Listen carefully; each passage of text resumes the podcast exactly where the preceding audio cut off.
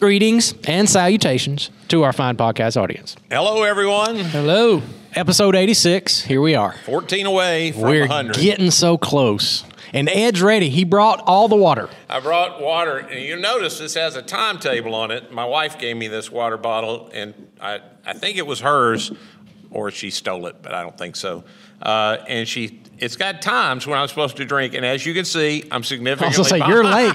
you are late. So if you, for those of you not seeing this, it has marks on the water bottle that tell him when he's supposed to be drinking and how much he's supposed Which to drink. Which also shows how little this bottle knows me, because I'm only supposed to drink that much in an hour. That's one drink for me. so, so a, as it stands, wh- what time is it? Right, two o'clock. You're still at well, eight a.m. I've drank one bottle full already. oh, so this is bottle two. There's a bottle too. So Oh, I see. It's it's two different refill. Sets of time. sets of times. Yeah. I see that. Okay, so you are close. I'm close. I'm If you little get there ahe- by I'm a little three, ahead. oh, okay. I was I was critical of you. I'm We're sorry. at two it's two something. two seventeen. So you got to be here by three o'clock, right there. Yeah. Oh yeah. I'm gonna I'm gonna be there. Y'all watch the bottle and y'all know how long it took us to get this. Oh. I guarantee you, we'll hear it because you'll be gulping into the microphone. True. So Ed's going to be drinking water. Y'all ignore Yep. him. So Ed's hydrated. I'm, I'm staying hydrated. We're so glad. All right. I'm having some allergy medicine that really dries me out.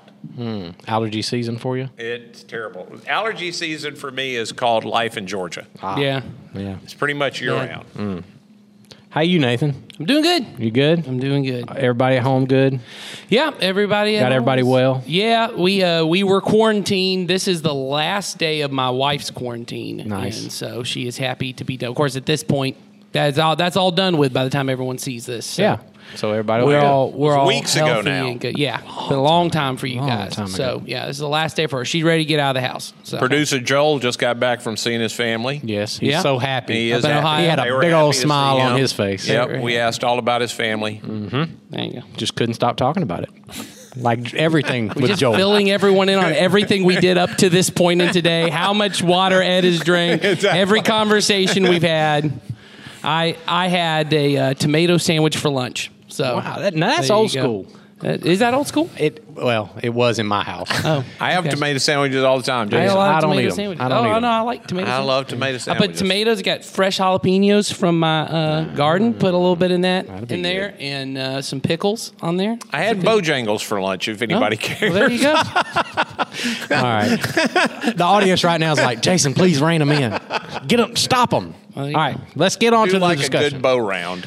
Let's get on to this discussion for today. Ed actually and I, uh, he brought this idea to me, and I thought, you know, this would be a good podcast discussion, which we think might take several episodes. We'll see. We'll Wow, see. This might be a series. but podcasts. we think it will be super helpful for a lot of people. All right, Ed, would you like to introduce the discussion? Yeah, I uh, I've known this author for a little while. I have I read another of his books a few years ago. His name's Dan Kimball. This is his book that i- most recently come out, and I heard him talk about it on a podcast earlier this year.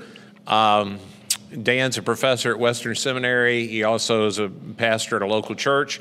I don't know that he's he still teaches there, but I don't think he's the pastor anymore. But the bu- the book is called "How Not to Read the Bible." Such a good title. It, it is a great. It's a you know provocative. Yeah. How Yeah. not to read the Bible, and then the subtitle is making sense of the anti-woman, anti-science, pro-violence, pro-slavery, and other crazy-sounding parts of the Bible. That's awesome. there you go. I, I, I have yet to. I heard this, the interview you told me about, or the, the interview you just talked about, and I also wanted to get the book. But now that you've bought it, I'm going to wait. Okay. but I am going to read that. So I don't know how you want me to go into that, but uh, you know, one of the thing, the, one of the reasons I got it is because when I heard him talk, I realized, oh, you know, he's on the West Coast, so I often think they are significantly far ahead of us in post post Christian living. But I've come to realize that. Uh, we aren't as far behind as people in the Bible Belt would want to say because a lot of the conversations that he was having uh, I have had. Maybe not as often as he has to have them, but I do have them. And uh, what the on the back of the book it says is reading the Bible the fastest way to lose your faith. And the truth is, I can think of young people in our church uh, you know, having been somewhere 30 years, uh, I can think of young people in our church that wound up going to school to study the Bible, and studying the Bible caused them to not be Christian anymore. Yeah, absolutely. True. And now, some of that had to do with, I'm sure, the way they study the Bible, which is what this That's book what the book's is, about. Is, is about. Yes. And I'm afraid that I see it too often in people in our church that the same things are happening to people who aren't professionally trying to study the Bible. Mm-hmm. They're just occasionally hearing the Bible, or somebody brings up something in the Bible, or they see something on social media, and uh, it either becomes the Bible becomes something they stay away from Mm-hmm. because they don't understand enough of how to do it, Mm-hmm. and they want us to teach them about it. But then they don't really know this gift that God's given us in the Scripture, or it becomes something that they really do damage to themselves and others by using. Yeah. So, to start off this discussion, let's uh, we we picked out one phrase that I think we want to hang on for this this discussion that he brings up in this uh, in this book, and that phrase was the way not to read the Bible is you cannot read one verse. What he says, the way he says it is never read a Bible verse. Never read a Bible verse. That, which is a really good way to think about it. If you want to just get that in your head, hmm. you should never read a Bible verse. Hmm. All right, so let's unpack that. What does he mean when he says never read a Bible verse? So, do you want me to tell you what he means, or what, Yeah. when y'all first? Why don't y'all first tell me what you rea- how you react to it when you hear that? I mean, I, I, I agree with it, but I also have a lot of context for it. So I Yeah, me think- too. I I, I Yeah. kind of know where he's headed. Yeah, I think I know where he's headed as well. So I, I mean, I agree with the concept of never reading a single Bible verse in isolation. If that's what if that's what we mean, why don't you say what he why don't you say what That- he means, and then we'll That's we'll take really from what there. he gets to because inevitably most of the memes, like one of the memes he starts the book off with, and maybe some of you all have seen this. I had not seen this particular one, but the meme was that somebody had sent him, and it's a picture of a cat on the back of a unicorn. Nice. And Already the like heading of it is unicorns are mentioned nine times in the Bible, cats are mentioned zero times, and that's all you need to know about the Bible. Now, see, I think that is is a is a, a compliment to the Bible. to, to certain Because groups of no- people, maybe. I, that's, tr- that's shocking for me to see. I know for most of your time I've known you, you have owned a giant feline. I have, and I that mean, that don't mean a belly dragging the floor feline. yeah. that that doesn't mean they're holy in any way. But that doesn't mean that it gives validity to Scripture. So I know you also are now a dog owner. I am, and I like the dog much better. Okay, well, So, you know, the cat lived I'm in more- your house a long, long, long time. I've always been a dog guy at heart. So, but anyway, Anyway, back to the point. So the reason they came to that, of course, is people are taking Bible verses and Mm-hmm. you- you're just taking Bible verses and they're reading Bible verses. Now that's the worst way to do it. Mm-hmm. But I'll tell you, there are well-meaning people Mm-hmm. that take Bible verses and they do the same kind of, violence to what the Scripture means by Mm-hmm. just taking a verse and making it mean something that is good to them. It just isn't what the Bible was saying. Like for instance, uh, we just had this conversation, uh, and I, and I've heard this for years. People say, "Well, every day you should sit down and you should read a, at least a verse from the Bible, and then what you should do with that verse is." Decide or listen and see what God is saying to you Right. through that verse. Now, on its face, that sounds really, really good. Yeah. Why is it not good? I think why it's not good is you've you've you've missed the point of what the uh, the of what Scripture is supposed to do in you. Um, and so when you take just a verse out uh, by itself, and even if you're reading them one at a time, um, which I guess is the way you would have to read it anytime you read it, but even if you're just reading one at a time and I'm trying to pull off something from that for myself, um, I'm really isolating something that was supposed to be this narrative um, about God and God's interaction with people. And I even I would even take his point even further. I even think individual stories Sure. out of context miss the point. I was having this conversation with my wife the other day. We were talking about something, and something with our girls. And we somehow got on Solomon, King Solomon. And I said, you know, the way I was always taught, and I, I had both growing up in church, but then also the uh, the kind of homeschool I was was from a Christian private school. Educate the books were, and so we often had Bible stories that were taught in our education. And often the way that the story of Solomon was taught to me was. Solomon was a great man because of his wisdom. And that's the point of the story is you should be wise like Solomon. But that is the opposite of the point of the story of Solomon, which is Solomon asks for wisdom, God gives him wisdom. It doesn't matter how wise you are, Solomon still blows everything up. Yeah. And the whole point of the story is Solomon is the wisest person who ever lived. David was a man after God's own heart, and David couldn't get it right. David blows up everything. He blows up his marriage, he blows up his kids, he blows up everything. And the point is to look at these characters. And I heard someone just recently say this nearly all of the stories, if not all of the stories in the Old Testament, are intentionally tragedies. Even the heroes mm-hmm. of faith are to point to, and they still weren't the Messiah. Hmm. David, with all of his, you know, with all of his courage and all of his faith and all of this, he still murdered someone, took advantage of a woman. He was he did not protect his children, and he allowed, you know, this whole thing gets blown up. But we often take those stories, and I take like an individual story, and I say the point of the story of David is I'm supposed to go out and conquer giants, or the point of the story of Solomon is I should be wise.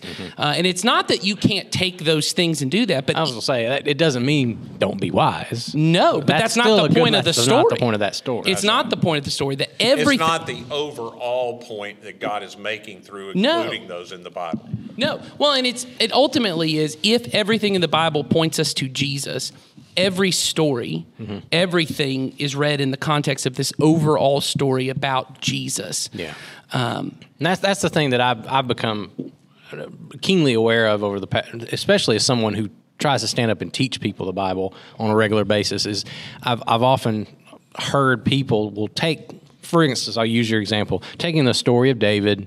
David kills Goliath, and then they use that as an allegory for how we have giants in our lives. Right. And therefore, if we do what David did in, in symbol, we will conquer the giants that God has before us. Um, on on its face, that lesson is not a bad lesson. Right, It is that's right. something that was probably very encouraging. It's probably it probably at its heart is is true. But that story about David killing a, a giant, if we only make it about that, we have completely missed the reason for including it in, in God's word. That's right. And so I I've tried like like the one of us maybe have said this before, but you know the Bible is not about you, right. Nor written nor to written you. to you. It was written for you. You can you you can have it and Yeah. use it. I certainly think the Bible we have is the Bible that God intended us Yeah, to have. Absolutely. Sure. I think the way it's written is the book we are intended to have to help us follow Jesus. Mm. But we have to remember it is not written to our culture. Yeah. And and the even the verses they're added way way way Oh, later. yeah. I I have been uh, this year I have finally bought I've been looking for one for a long time a Bible that does not have the verse and chapter markings. Wow. And uh, I intentionally had to go out of my way to go buy it. And I have found that I enjoy reading it so much more because I haven't got anybody else's headings attached to it. I don't have anybody else's Bible verses. I'm just reading the words. Uh, it's almost, and I don't do this anymore because I don't want, uh, frankly, I don't want to put in the work. When you were forced to read in Greek, you know, there, you know, all of that's not in there. But I don't want to do the work to have to Right. read. I mean, that's just that's honest. Yeah. To have to read that way. I did know that once in Bible college. I'm exactly. done. I just don't need to do that. But so I think the, the heart of what Dan's getting at in that is you need to start at the point of view of I need to just accept, and I'm not saying, nor are any of us saying, you started with the question, we were all told to read the Bible, look Yeah. for something. At least that's the way. When I first became a Christian, Yeah. I, I, I, growing up, I went to church all the time, but no one taught me how to study the Bible. Yeah. Right. That's honest, honestly the truth. And I don't think we have done a great job of that at Sure. uh, teaching people how to read the Bible. Uh, so, what people said to me when I became a Christian as an adult is you should read some every day. Uh, I can remember hearing Rick Warren is the guy that I started uh, listening to that said, read a passage until you come to something that you feel like you need to do or you need to correct, or and then mm-hmm. that's enough. Just read until you come to that point. If it's one verse, it's one verse. It's- mm-hmm. And what I've come to realize in that time is often, if I was honest, I could read a long time and go, Yeah. there ain't nothing here. Yeah. I mean, it, that's the, honest truth. Especially if you're in the front part. Right. well, honestly, you, you know, there are parts where I just read narrative and I Yeah, go, that's right. well, that's what, and that's mm-hmm. what happened. That's what happened. Yes. And does that tell me to do something? Well, I can create some mm-hmm. lesson out of it if I need to do that, mm-hmm. but that's not what the thing was. I didn't get that somehow. Yeah. And honestly, that's not what the Bible was intended for. So Yes. I don't want to encourage. I don't want to discourage anybody by hearing this and say, "Hey, stop reading your Bible." I don't want you to. I don't want you to hear that. But sometimes it's okay for you when you wake up in the morning, and if you have a habit, which you should, of having regular intake of the Scripture, for you read a chapter and you get to the end of it and you go, "Okay, mm-hmm. I have taken in some of God's Word." There was no personal ooey gooey feeling. Mm-hmm. there was no personal condemnation of stuff going on in my life. There was nothing I needed to do. Sometimes those things will definitely happen. Sure. Yeah. But if you try to force them to happen by taking a verse or two, because what will eventually happen, and this happened to me, is you will start just reading the same stuff over where you get those, there will be passages you really like and you'll focus on them. Or you turn faith in God into this Mm-hmm. exercise in feeling the ooey gooey stuff that you just described. Right. And then over time, it, as it does, when it does not happen uh, for a long period of time, you start to doubt that. Mm-hmm. And then that that leads to what you just talked about Yep. of somebody's like, oh, maybe maybe this isn't real, and maybe I've lost my faith or whatever. Well, and I think, I think, and I don't want to step on anything because I know we've said that we're going to probably take some other stuff from this book, so I may be getting too far into other stuff, and we can just stop if that's if that's where I'm if if I'm getting into anything like that. But I think when you get to what Ed said about getting the getting it into you, that's really the goal. Is that the scriptures are a way for me to interpret the world around me. I just had this conversation with somebody, and maybe you listen to our podcast and you know, but we were having a back and forth conversation. They were talking about the rea- reliability of the scriptures, and they were talking about, is that what your faith is in? I said, well, that that helps my faith. And they said, Jesus, you know, that Jesus rising from the dead is the center point. They said, well, where do you get that? Is that from the reliability scripture? Is that from history? I said, all of that is part of it. I also cannot deny that I've had personal experiences with Jesus. That's right. And they said, well, maybe that, but that's too subjective because that's all this. And I said, but all of that is part of this. Hmm. And what the scriptures do for me is they become a way to interpret my life. That I have had these experiences that, yes, they could just be subjective.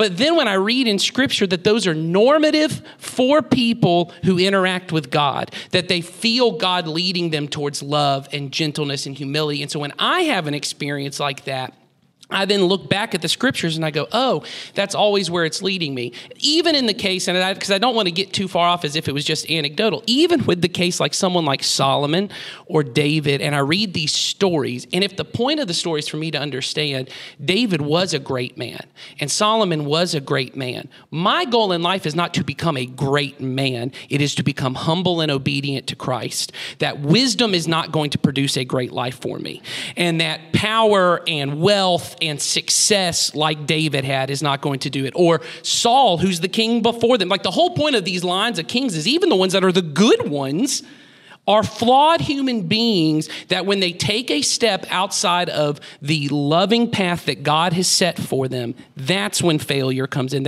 And when I take those, and when that becomes the interpretive lens, because I think all of us have this at some point, where there's a thing in my mind where I go, this feels like the, the wise thing to do and it f- feels in my head but it does seem to contradict something that god says. This path it makes sense. I know if i do this it's going to work out the way i want it to. But i go but god says to be gentle and not to force my way. Mm-hmm. That the times in my life where i've blown things up. Now am i just going to get that from a single bible verse? No. But if through a lifetime through a lifetime of ingesting the word of God over and over again, that it forms me, I go, I already know where the wisdom of the world leads mhm. because that Solomon was wise in the eyes of the world and it led to this thing or whatever you know all these different things. Mm-hmm. That's about getting it into me and like you said there may be days where i don't get anything other than i read solomon had 900 wives and okay that's what I, that's what i got from today but it becomes a pattern and a way of interpreting the world uh, Well, like for example, my, the thought you just brought to my head is uh, the more that I have spent ingesting and internalizing the Sermon on the Mount, Right. that Jesus gave us, which was His basic teaching. That's Yes. it in a nutshell. And I have been able to take each and every portion of that teaching and test it out in real life. Yep. And every time it comes back, and I go, "Yep, he was right. That is the best way to live. Yep, he was right on that. That is the best way to live." And the more I have, and it is, it has formed me, like you said, it has interpreted life around me in such a way that I, I, I come to know in ways that apologetics or uh, all the stuff that you said often bolsters our faith. Which I'm, I'm a big apologetics guy. I love that world. I enjoy that the reliability of scripture. It's why I enjoy books like this. I do too. But when it came right down to it, it was the it was the living out of what Jesus said when he said, you know, there's a wise man who builds his house on a foundation that will not fall. And when I started to learn what that meant and put that into practice, and, and he was proven right, and I feel it every and I feel it every day Yeah, that's right. in a moment by moment sometimes experience, then the scriptures start to really not just become true, but true in me. You mm-hmm. know? Yeah. So, you know, I, a part of what I wanted to get out of this, just read, don't read just a verse. Don't read a Bible. Never read a Bible verse.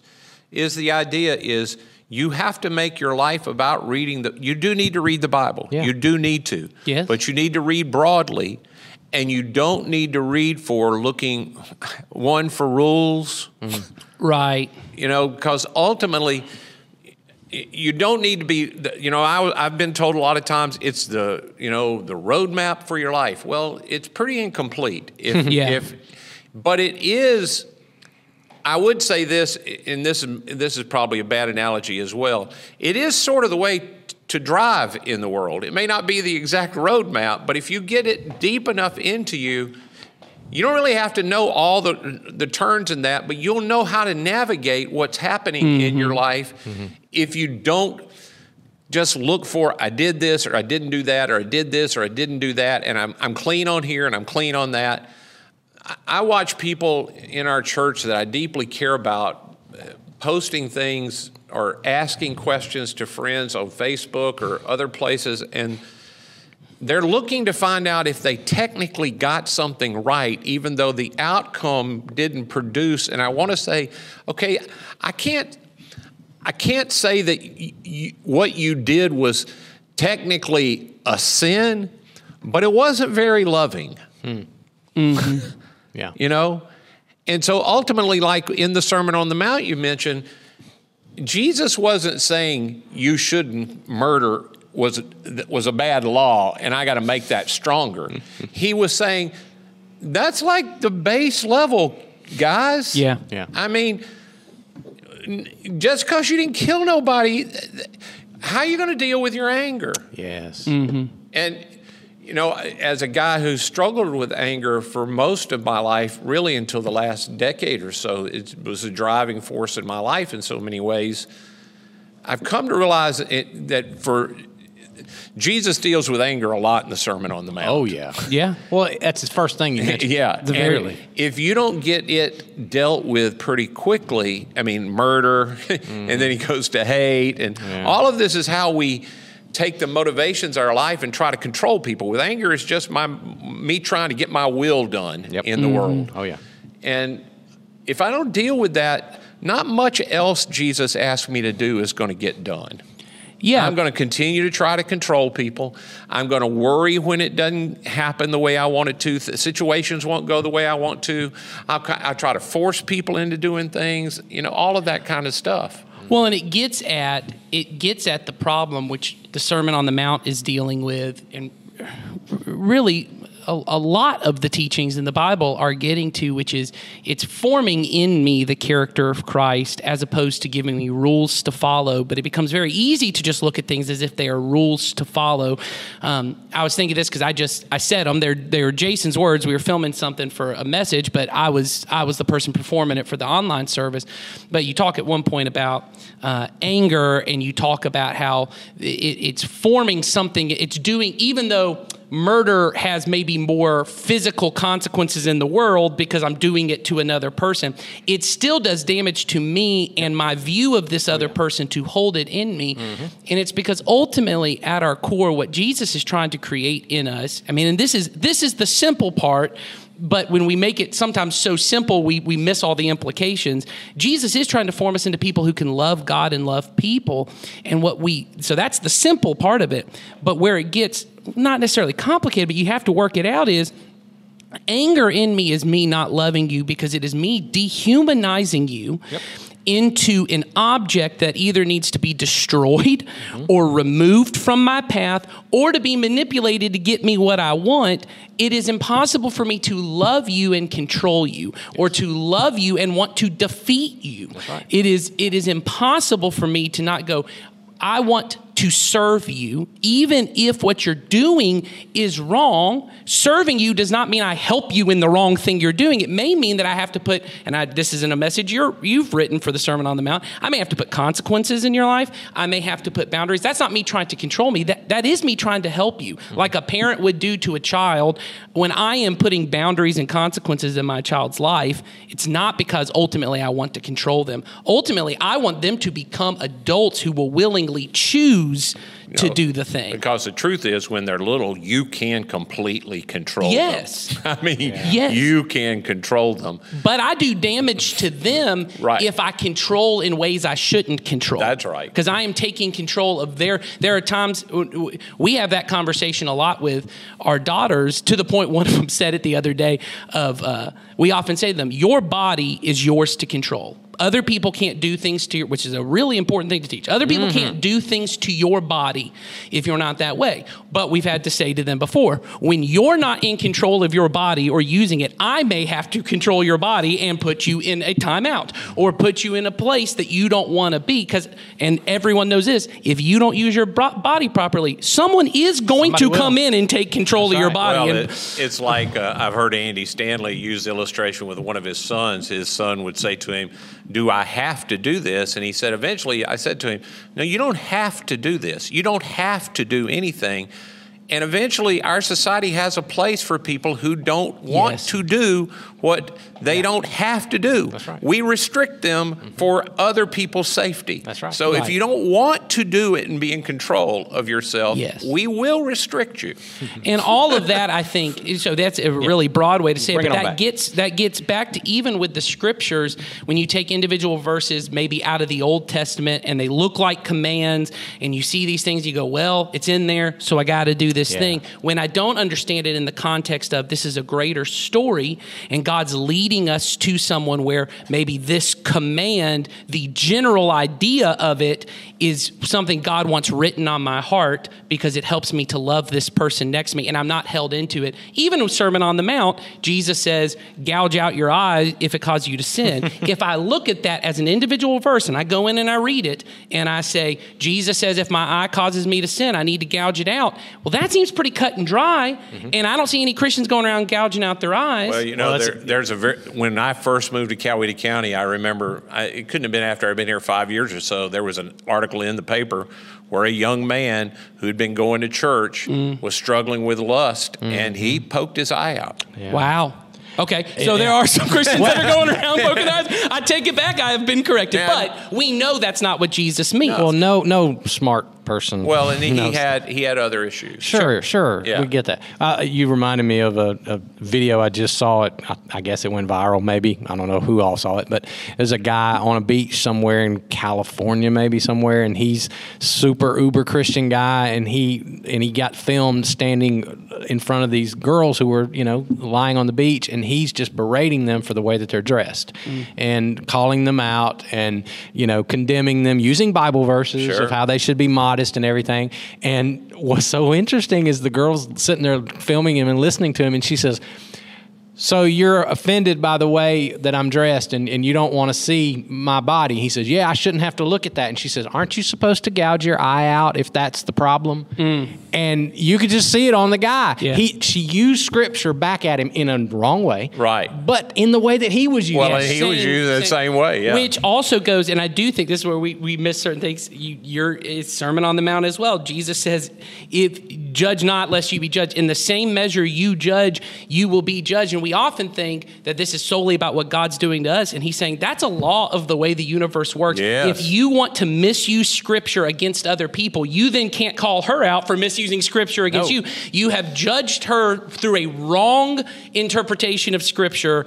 She is now using the same cup against you. So, and I, I'll, you know, you were talking about taking verses out of for out of the Old Testament. That I think one of the biggest ones that gets taken out in a New Testament kind of way are the verses that people have taken to be about going to heaven when you die. Of, Right. if you do this, you will do this. And we know that if you study that in the overall context, Jesus is talking about if you if you want to follow me, if you want to put your trust in me, if you want if you want to do life the way I'm calling you to do it, then you will attain a quality of life that will that death itself can't end. Right, That right, it'll go right. on forever. But people have made it into, well, here's the law. If you confess, and if you do this, and if you do this, and if you do this, then God is bound to do this. You got him. Well, Yeah. and it produces in us, and, and once again, Which, what kind of God is it that can be bound? Well, exactly. I was going to say, and we talk about that. And I know sometimes it feels when we have these con like there's semantics, but it does produce. I remember I had a friend who grew up with that understanding because that was understanding I also had growing up of that's what these verses mean is that it's about where I go when I die. And he, he would jokingly either say something really offensive and ugly that would be sinful and then go, sorry, I'm forgiven, it's all good, and then keep going. And it was this intentional mockery of grace, and he was doing it uh, in a way of mocking those of us who believed it. And I remember at the time, I was very much like, I don't know what to say about that because that is the way it worked. Like it was very much this loophole of a God's like, oh man, they said the magic word. How did they figure out the magic word? Like I want to, I want to demolish people. I, God, want to destroy people. Jesus occasionally steps in the way from my laser gun to destroy everybody.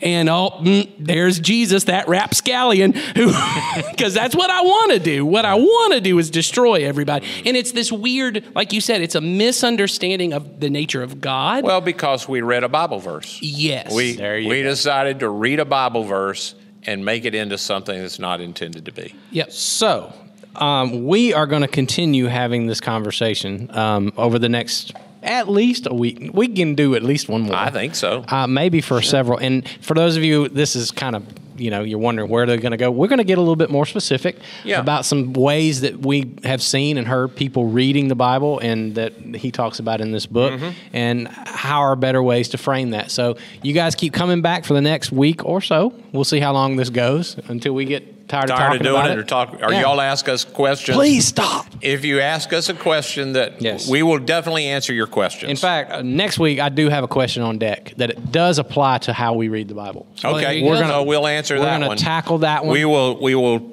interrupt what we're doing to answer your questions. Absolutely. We will always do that. Absolutely. Or and if it has to do with this, Yeah, it'll yeah, yeah, Further yeah, yeah. the discussion. Absolutely. So, Sure. all right. So you guys keep coming back. We will have this discussion over the next few weeks. So that's it for today. See you next week.